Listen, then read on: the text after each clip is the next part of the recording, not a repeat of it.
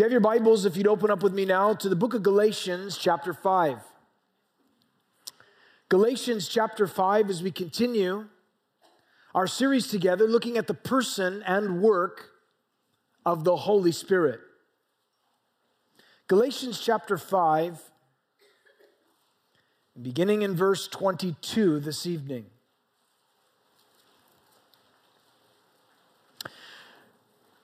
But the fruit of the Spirit is love, joy, peace, long suffering, kindness, goodness, faithfulness, gentleness, self control. And against such there is no law. And those who are Christ's have crucified the flesh with its passions and desires.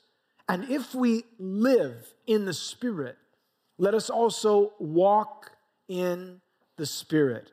And let us not become conceited, provoking one another, envying one another. Father, tonight we again thank you for your word and we ask that you would speak to us, Lord. Help us to continue to comprehend the person, the work of the Spirit, and may He be at work here this evening. We ask this in Jesus' name. Amen. At this point in our series on the person and work of the Holy Spirit, we have considered, first of all, the deity and the personality of the Holy Spirit. Or to put it another way, who he is. But then in our next study, we considered together the work of the Holy Spirit in the world and in the life of the believer, or to put it another way, what he does. And next, we considered the baptism of the Holy Spirit which is the empowering of the believer to be a witness for Christ. To put it another way, what he provides. And then we looked at the guidance and direction of the Holy Spirit or how he leads. But this evening, we want to take a look at the fruit of the Holy Spirit. And that is what he produces in the life of a believer. It is interesting when reading through the Bible how many agricultural references are made. I think of the words of Jesus when Jesus said, The harvest is plentiful, but the laborers are few. When he said, Whoever has put his hand to the plow and looking back is not fit for the kingdom. I think of the parables that Jesus taught, filled with agrarian illustrations Jesus said, A sower went out to sow seed, and he sowed, and some fell by the wayside, some fell upon a rock, some fell among thorns, and some fell on good ground. Jesus spoke of the wheat and the tares. He said that the kingdom of heaven was like a man who sowed good seed in his field, but while the man slept, his enemy came and sowed tares among the wheat and went his way. There are also several passages in Scripture that liken the believer to a tree that bears fruit or a vine that bears fruit. In the Old Testament, in Jeremiah, in chapter 17, the prophet declared, Blessed is the man who trusts in the Lord and whose hope is in the Lord, for he shall be like a tree planted by the waters, which spreads out its root by the river, and he will not fear when heat comes, but its leaf will be green and will not be anxious in year of drought, nor cease from yielding fruit. The believer, the person, the individual that trusts in God, that looks to the Lord. The promise here is that they're going to continue to bear fruit. They're not going to be anxious. They're not going to be fearful. They will continue to flourish. In Psalm 1, David said, Blessed, or oh, how happy is the man who walks not in the counsel of the ungodly, nor stands in the path of sinners, nor sits in the seat of the scornful, but his delight is in the law of the Lord. And in his law, he meditates day and night. What is that man like? What's that individual like? He tells us he'll be like a tree planted by the rivers of water that brings forth fruit in its season, whose leaves shall not wither, and whatever he does shall prosper. Again, another example of the individual who plants himself deep in the Lord, trusting in him, avoiding certain things that could uproot or disturb fruit bearing. This is what his life's going to be like. In John chapter 15, Jesus said, I am the true vine, and my Father is the vine dresser. Every branch in me that does not bear fruit, he takes away. And every branch that bears fruit, he prunes that it might bear more fruit. You're already clean, he said, because of the word which I've spoken to you. Abide in me, and I in you. As the branch cannot bear fruit of itself unless it abides in the vine, neither can you unless you abide in me. I am the vine, you are the branches. He who abides in me and I in him bears much fruit, for without me you can do nothing. And then Jesus said in verse 8, By this my Father is glorified, that you bear much fruit, so you will be my disciples. Talking about the believer being connected to Jesus, which in turn allows the person to bear much fruit. The spiritual fruit that is produced in the life of the believer is contingent upon where the believer is planted. And where the believer sinks their roots, abiding in Jesus, abiding in His Word, makes a difference.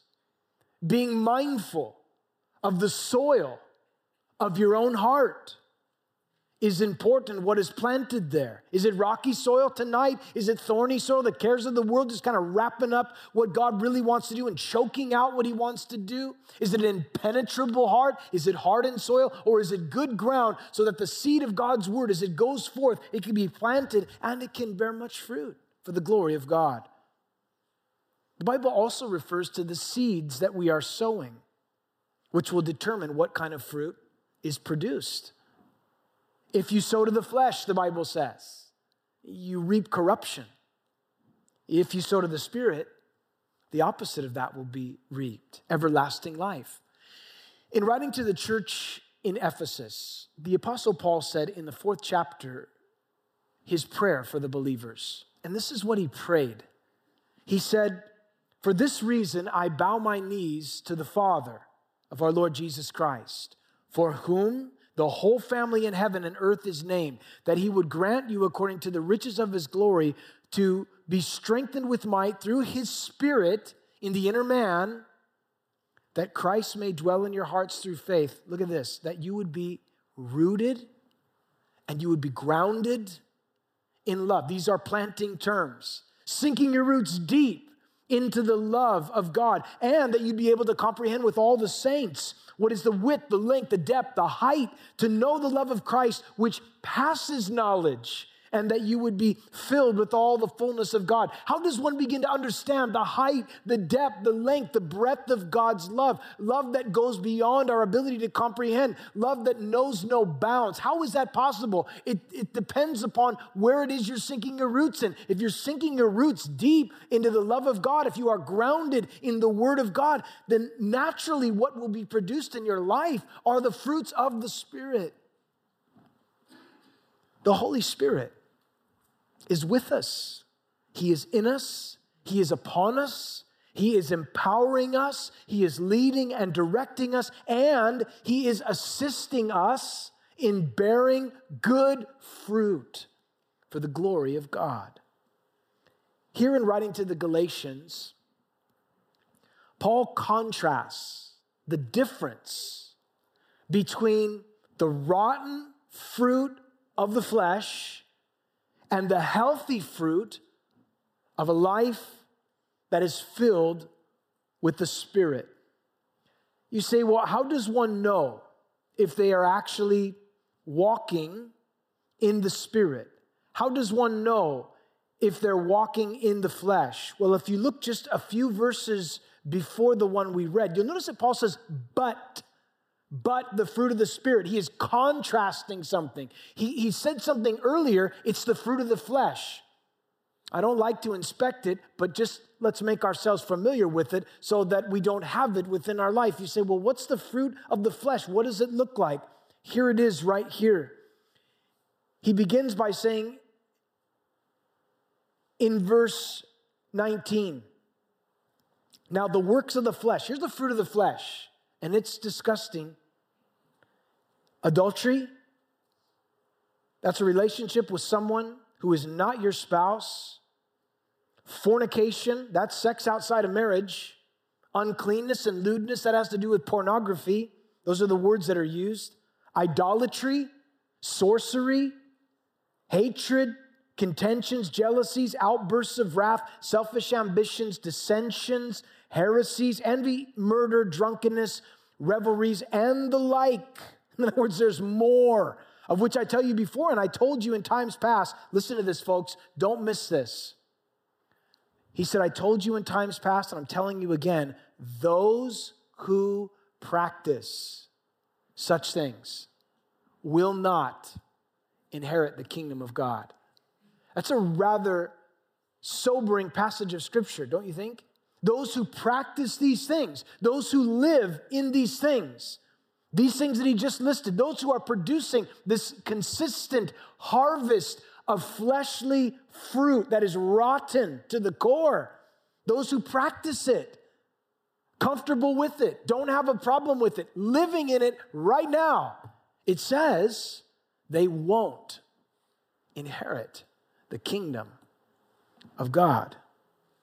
But in contrast to that, praise the Lord.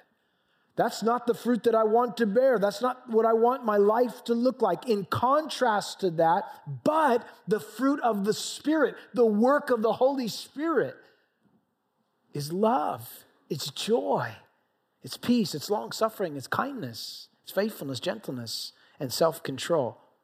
Here we have before us a catalog of Christ like characteristics that the Holy Spirit produces in the life of the believer that is yielded to the work of the Holy Spirit. And these characteristics, they're not natural to us. These don't come naturally. The natural characteristics are in the previous verses, those are very natural. The flesh, all the works of the flesh will not manifest themselves in each individual. Some will manifest them in one and others in the other, but, but they have a common source, the flesh. But the contrast between the works and the fruit. Someone said a machine in a factory works and turns out a product, but it never manufactures fruit. Fruit has to grow out of life. And in this case, in the life of the believer, it's the life of the Spirit. It can't be manufactured. When you think of works, you think of effort, labor, strain, toil. When you think of fruit, you think of beauty. You think of quietness. You think of unfolding of life. The flesh produces dead works, the Bible tells us in Hebrews, but the Spirit produces living fruit. The qualities of Christ like character are not produced by us trying harder, but by us abiding in Christ and allowing the Holy Spirit to cultivate those qualities within us. It is worth noting that Paul, in writing to the Galatians, says the works, plural, of the flesh. But then he says, but the fruit, singular, the fruit of the Spirit. The fruit of the Spirit is love. And then he goes on to list the different characteristics or aspects of love. When you look at Christ, when you look at his life in the Gospels, all of these characteristics are clearly seen. These are things that he modeled, that he lived out in the truest sense. And the first is love. Love is the fountainhead and the wellspring of all the other virtues. Without love, you can't have any of these other virtues. The Greeks had different words for love. One type of love described love for family members, another love for a friend, another type was sensual love. And then there was agape, the highest form of love.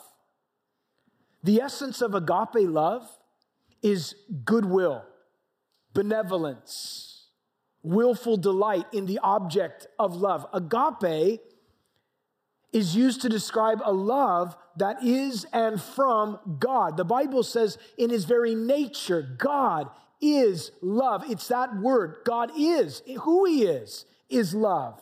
God does not merely love, he is love itself. Agape love is always shown by what it does. There's action to it. I think in 1 John chapter 4 verse 8 it says, The one who does not love does not know God. For God is love. That's pretty evident. First of all, if you're going to take characteristics on yourself of what your heavenly Father is like, the first characteristic that is mentioned and that is to be evident is love. Thus, if there is no love for the lost or for other people, then it's an indication, man, this is a missing, the apple fell really far from the tree, or you're not even planted. Something's missing if you lack love. It's a very interesting thing when you meet loveless Christians. You're surprised that they're a Christian. I'm a Christian. Really? Can't you tell? Actually, no. I mean, you just, there's something missing, and it's love. You just don't see it manifested. I'm not saying they walk around with a heart on their shirt or, you know, hug everybody or I'm, I'm just saying there's just there's just something unique about a person who is Listen, a person who's filled with the Spirit, the fruit of being filled with the Spirit that will be evident and obvious will be love. And if it's missing, then something's missing, which is really important because it's the fruit of the Spirit is love, singular. I think of what the Bible says in 1 John 4 16. And we have come to know and have believed the love that God has for us. God is love. And it says, the one who abides in love abides in him and God in him. So if you're abiding in him, if you're experiencing his love and you are abiding in his love, then that love's going to be evident and manifest in your life. Agape love is unconditional, sacrificial love that God not only is, and that God not only demonstrates, but listen, that He commands believers to have in their own lives, as seen in these passages. This is who He is, this is how He demonstrates it, and this is what He desires to see within His children. Jesus said to His disciples, They'll know that you are my disciples by the love that you have for one another. That's, how, that's the visible sign to the world. People expect Christians to be loving. I think of 1 John 3:16 where it says we know love by this. How do we know love? Here's how we know it. He laid down his life for us. And we ought to lay down our lives for the brethren. But whoever has this world's goods and beholds his brother in need and closes his heart against him, how does the love of God abide in him? Where's the agape love in that? It's not visible. Jesus said in John chapter 15, This is my commandment that you love one another. Listen to this just as I have loved you. And greater love has no man than this, than he laid down his life for his friends. Think about that. Jesus said to his disciples, This, this, is, this is a command that I'm giving you. This isn't, this is my suggestion. Take it or leave it. He said, This is my commandment that you love one another as I've loved you. And of course, he demonstrated that love through his death on the cross for our sins. He laid down his life. Again, the Bible makes it clear, John 3 16, you know it. God so loved the world that he gave his only begotten Son, that whoever believes in him should not perish, but have everlasting life. The Bible says in Romans 5 8, God demonstrates his own love toward us in that while we were yet sinners, Christ died for us.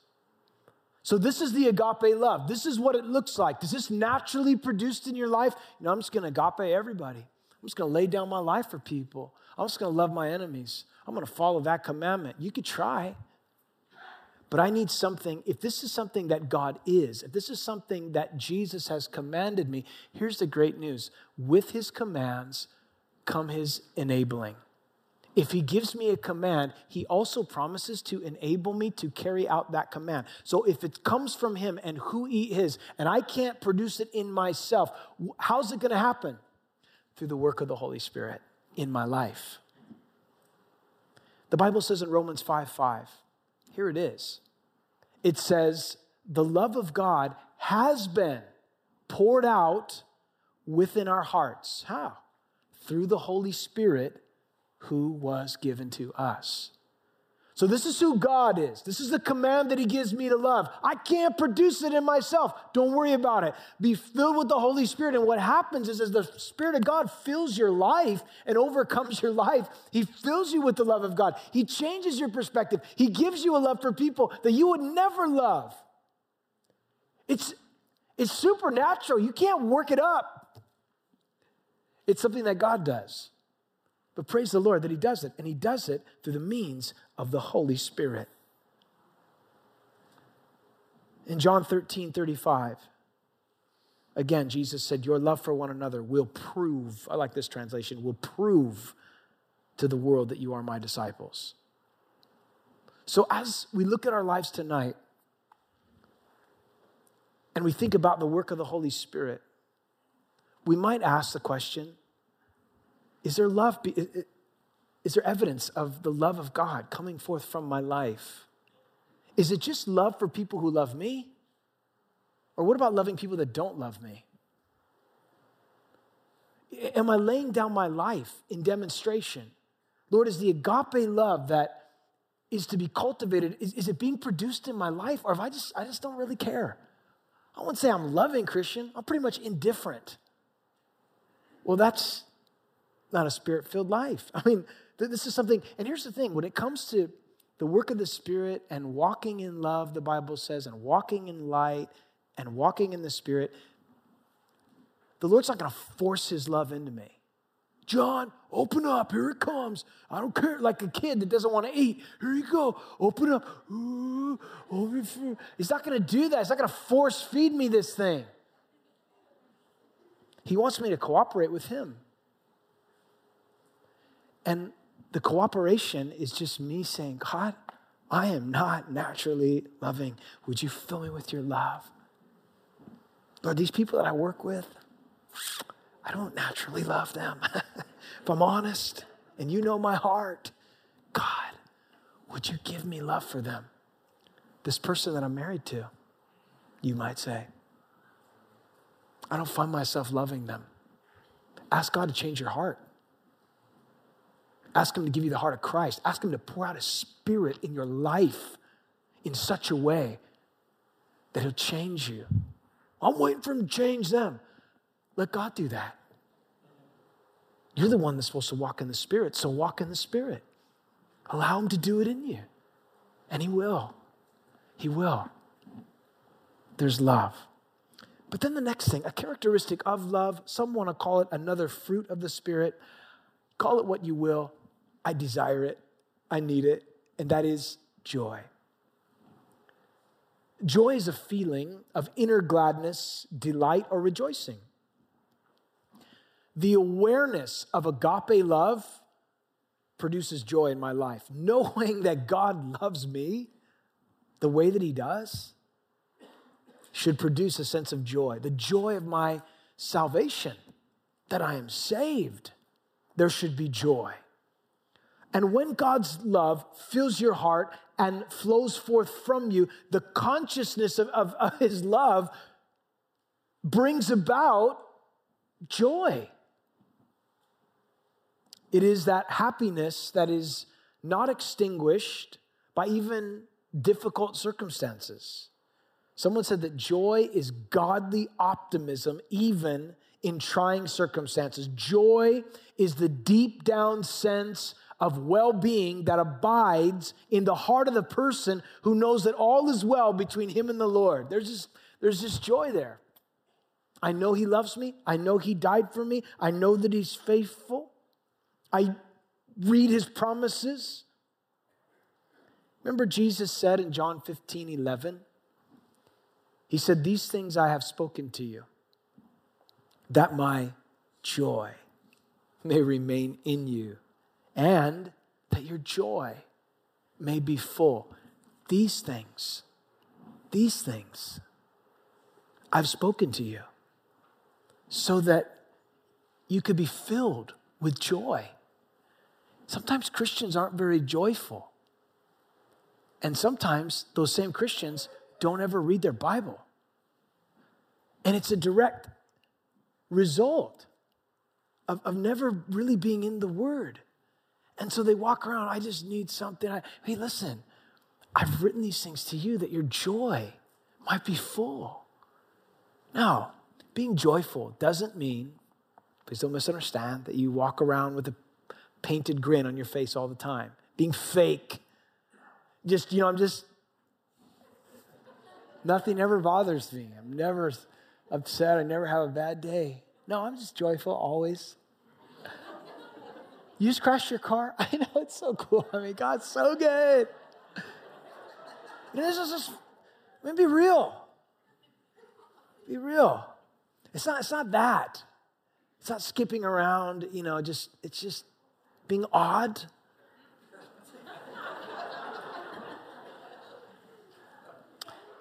but it is real. Joy. Joy is a work of the Holy Spirit. I think of Romans 14, where Paul writes and he said, The kingdom of God,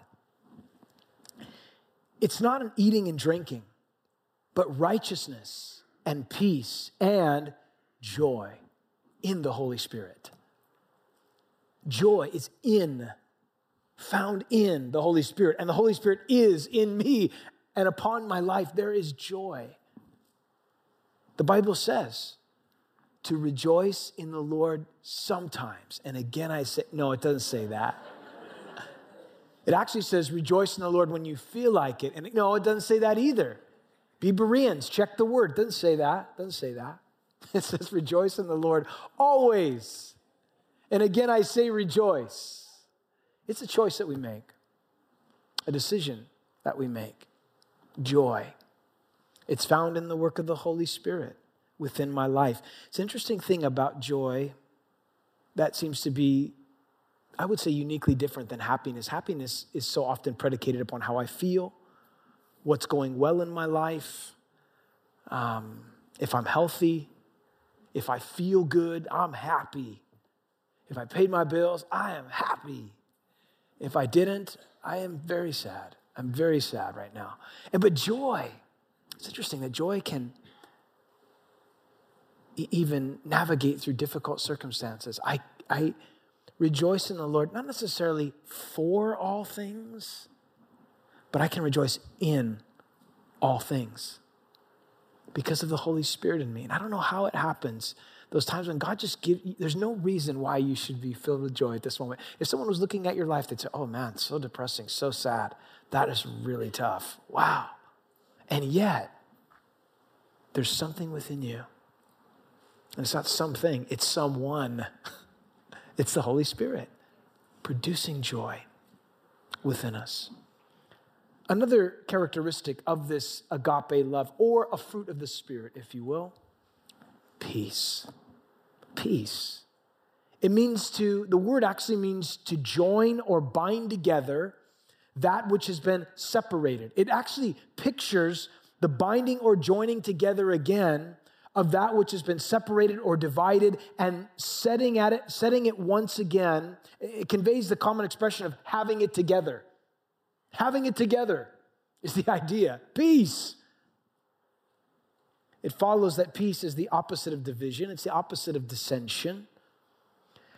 As believers if you're a child of god first of all you can know that you're at peace with god because before you're saved you're at war with god You're at war with God. You're not at peace with God.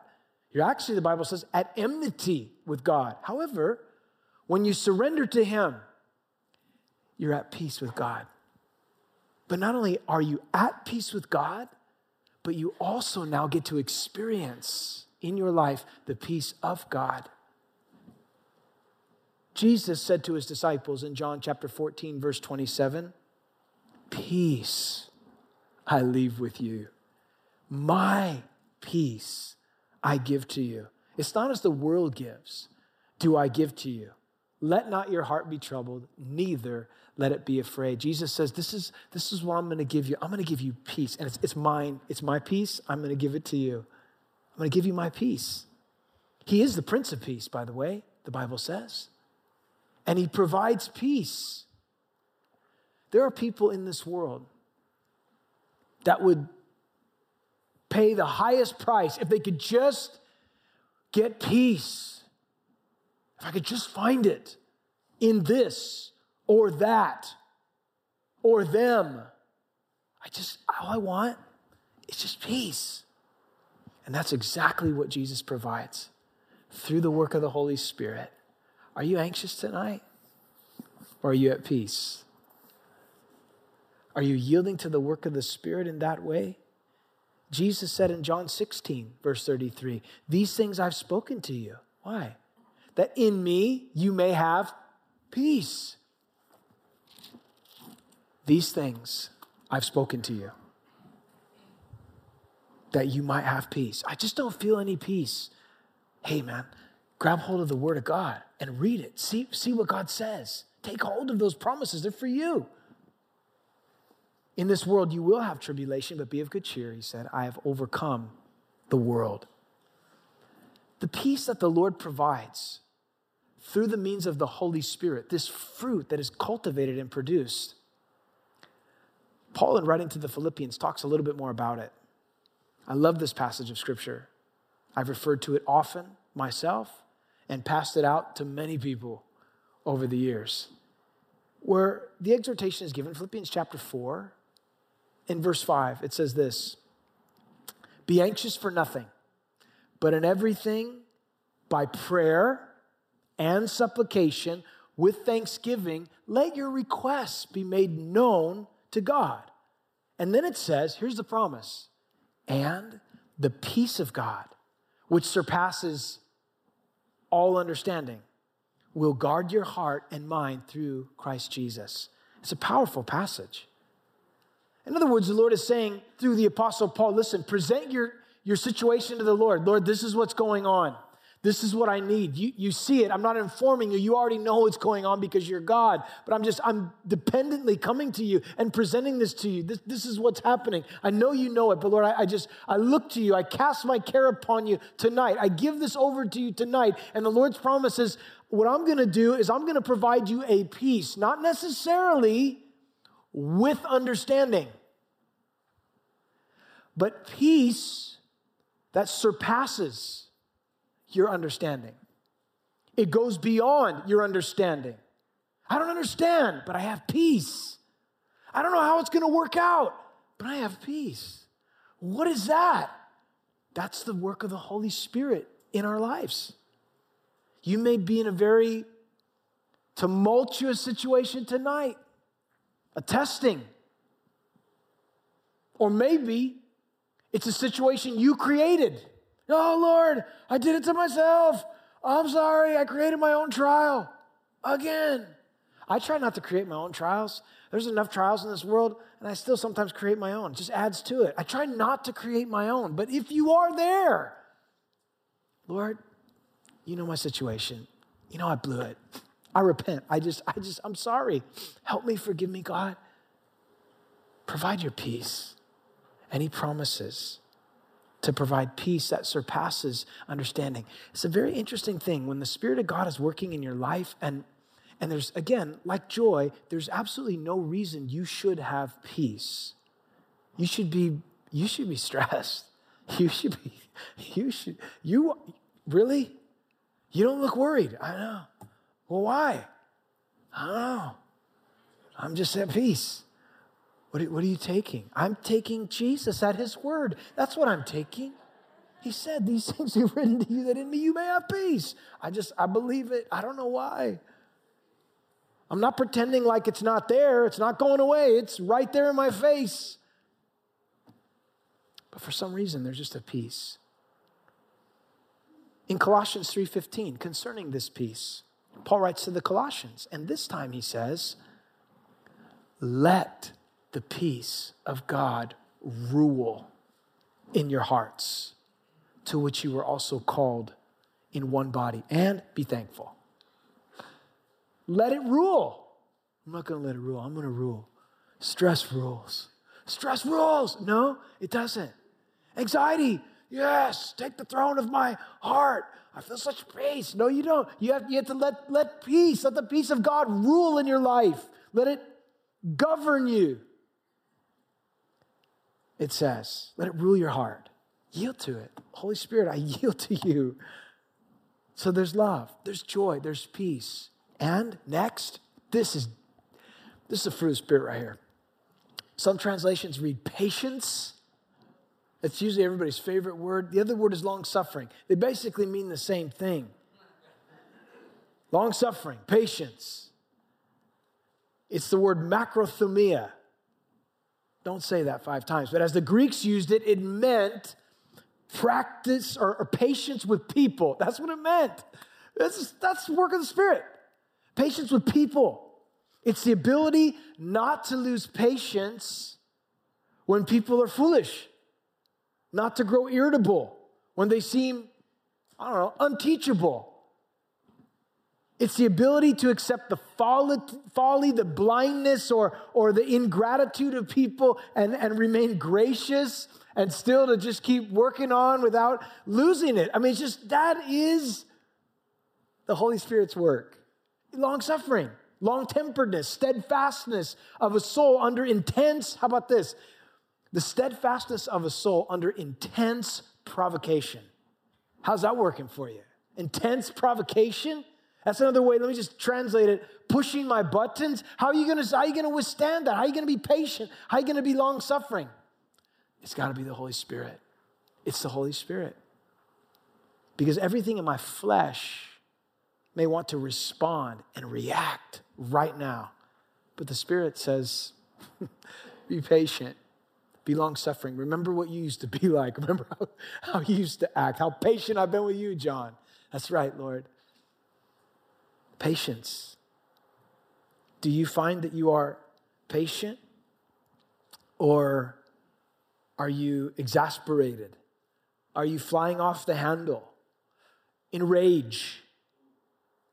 passionately desiring vengeance. Hey, listen, that's not the spirit. Just know this when that comes up, that's the flesh. I have every right. Do you?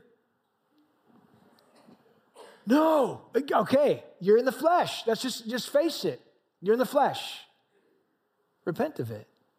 Because what happens is, listen, if I go into that, into the flesh, if I, that's the thing. Here's the battle, right? The spirit wants to produce to cultivate the fruit of my life, I can yield to that and say, cultivate it. Or I could say, no, cultivation is closed. We are going to go in the flesh on this one. We are not going to be patient and we are not going to have joy. And I don't think there's any love here, so I'm just going to yield to the flesh. And when you yield to the flesh,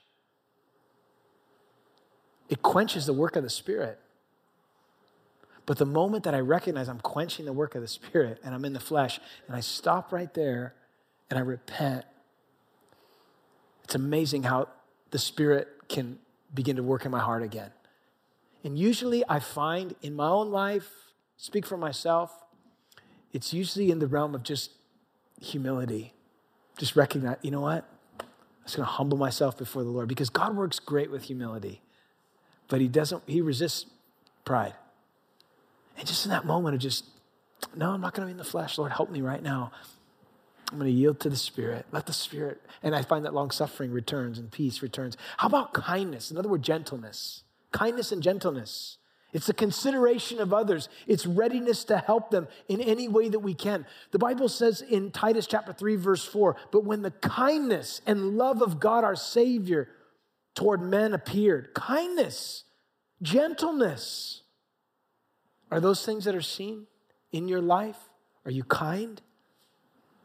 When people deserve it, I'm kind. Are you gentle? Not if I don't want to be. No, that, that, that's, not, that's the flesh. Gentleness. The Bible says several places in Scripture about being gentle, being meek, being low. These are characteristics that are found in the person of Christ.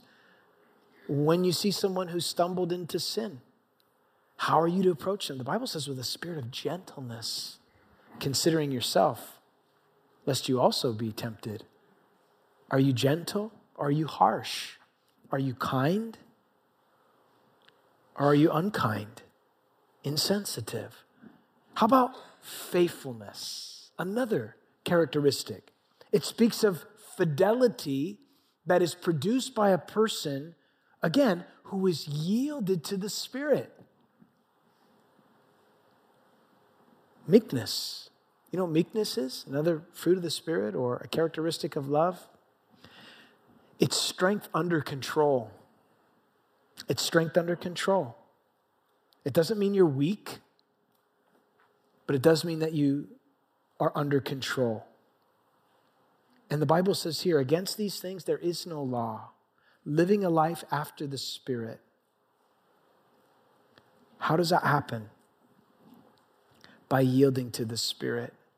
I love that in this context, in the very next verse, in verse 24, he says, Those who are Christ's, that belong to Jesus, have crucified the flesh with its passions and desires.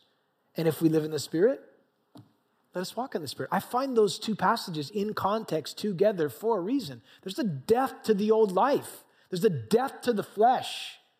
The death to the flesh opens up the door for the work of the Spirit. I have been crucified with Christ. It's, a, it's something that's happened past tense.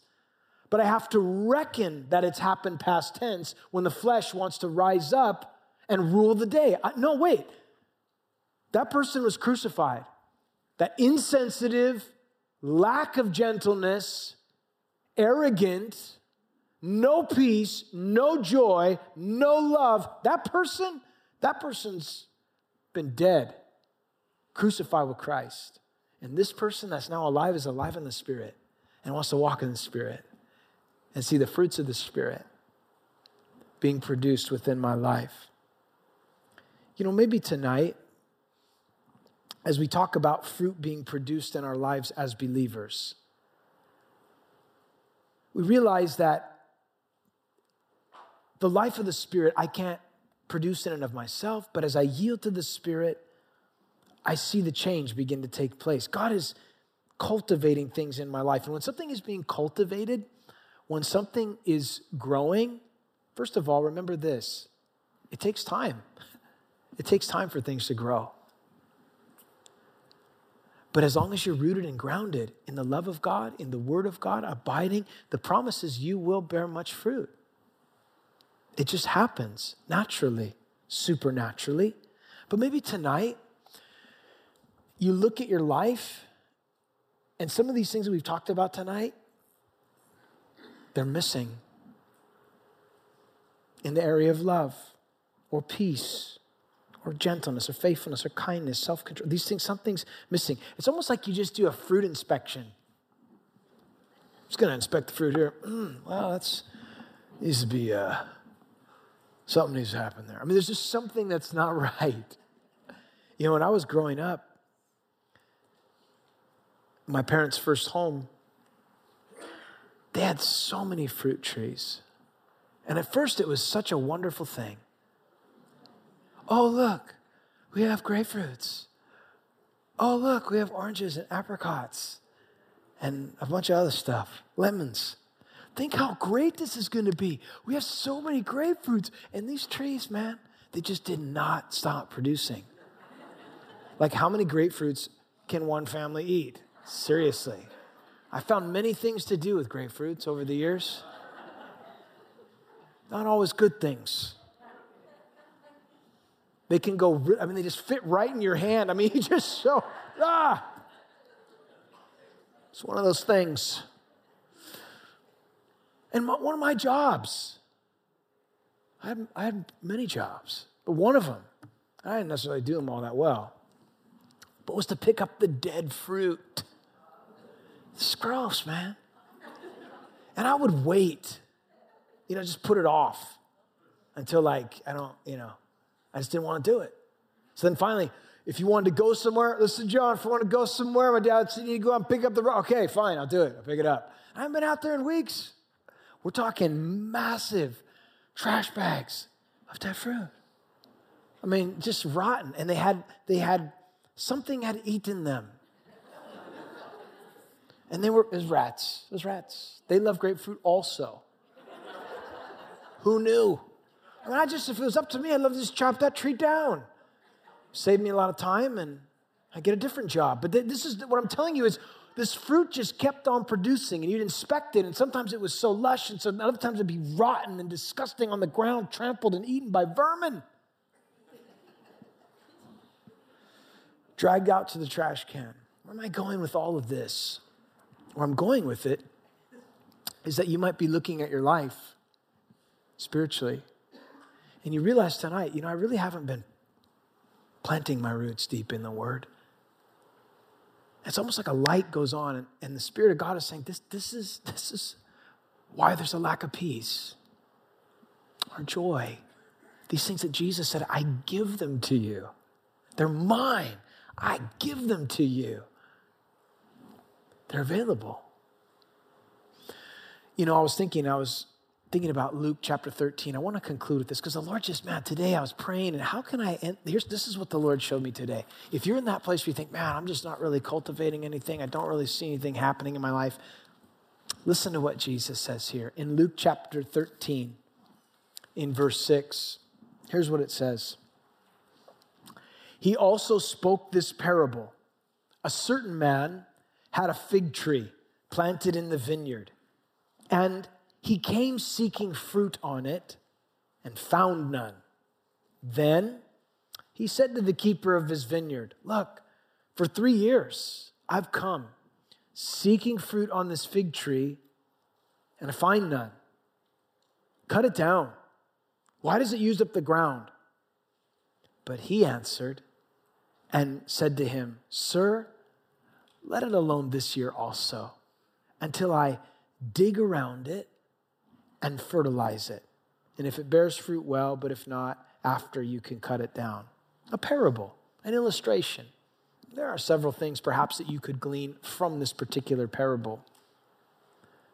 But as I was thinking about this, I was thinking maybe you feel like I'm just not producing fruit.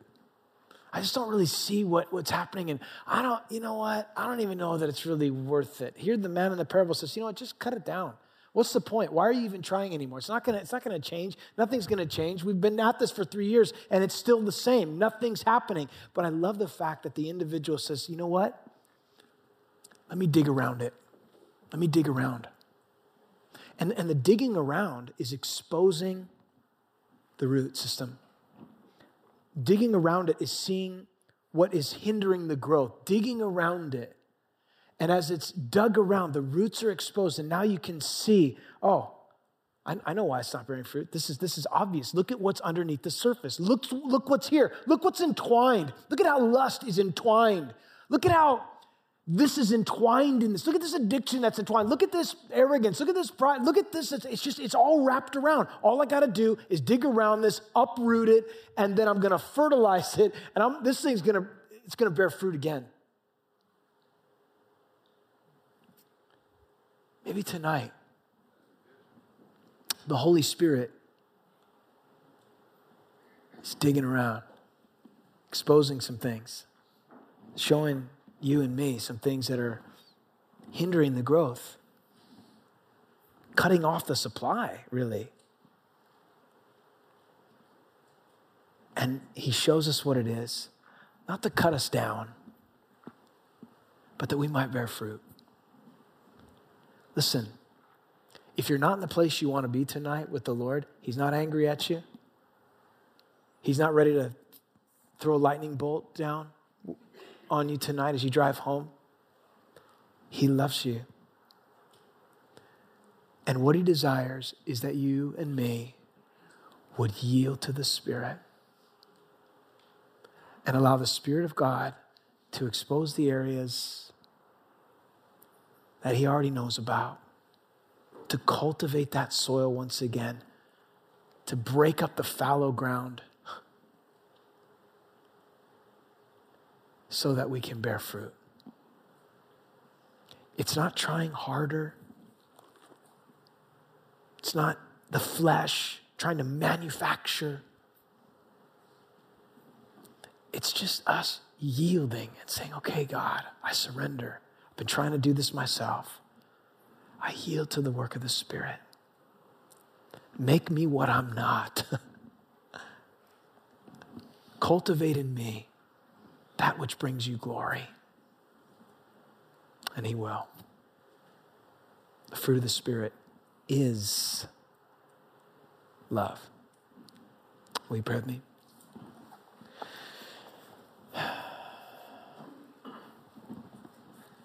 Heavenly Father, we thank you tonight that one of the illustrations that is used to depict you, Lord, is that you're the divine husbandman, the keeper of the vineyard. Lord, you're the one that knows how to make things grow. You created everything in a physical sense, but also, Lord, you know how to help us grow in a spiritual sense. And if, Lord, there are things that have stunted, hindered our growth in you, Lord, maybe it's bitterness, God. Roots of bitterness have just sprung up and it is quenching any kind of fruit bearing at all. Lord, I pray you'd uproot those things tonight. Maybe it's unforgiveness. Maybe it's anger, resentment, greed. Whatever it is, God. We ask you would have your way in us tonight. Thank you for your love, Lord. We pray even now as we just conclude tonight that, Lord, you would just pour out your love, Lord. Shed abroad, your word says, in our hearts by the Holy Spirit. Oh, what a difference it makes. We thank you for hearing us tonight. Pray that as we leave this place, Lord, you continue to work in us and through us this week. In Jesus' name, amen. Amen. Will you stand with us?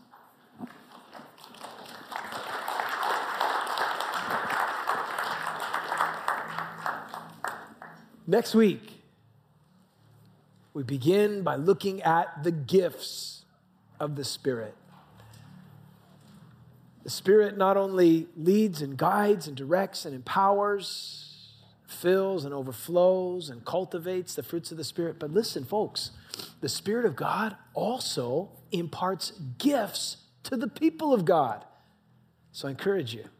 Come next week as we talk about the gifts of the Spirit as they are revealed in Scripture. Looking forward to it.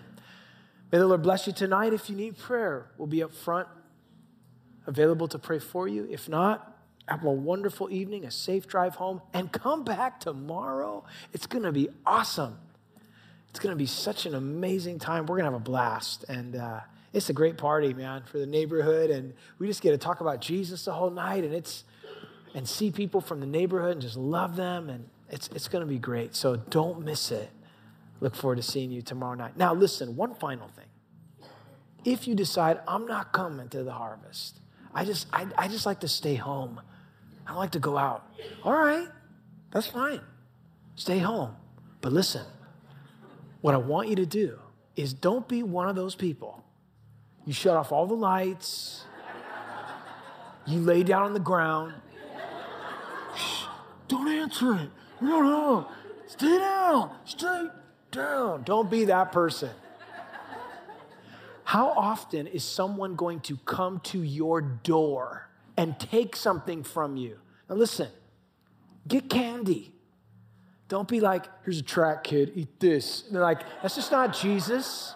That's a piece of paper. Get candy also. Maybe print out a track. Go online, Google Christian track on Halloween. Just print them, print them, fold them up. Get candy, put this in there, and just say, man, Jesus loves you. What? How many times are people going to come to your house? You might not know who they are. That's okay. They know who they are. And you put a track in there, and who knows what could happen. Listen, my wife got saved. Somebody handed her a track. Huh? Whoever that person was, I'm, when I get to heaven, hey, you know what? Thank you. Thank you. Gave my wife a track. She got saved. Somebody handed it to her. So they work. I have a believer in my home who was saved by a track. or God using the track, Jesus saved her. Okay, it's like a theological about it. You understand what I mean. But don't be one of those people that just hides. You are the light. So turn them on and bless people that come to your house. If you're not doing that, then I expect you. No, I don't. I want you to be here. But if you're not, man, just be a light and a witness in your neighborhood. It's a great opportunity. So let's close in a chorus, shall we? God bless y'all.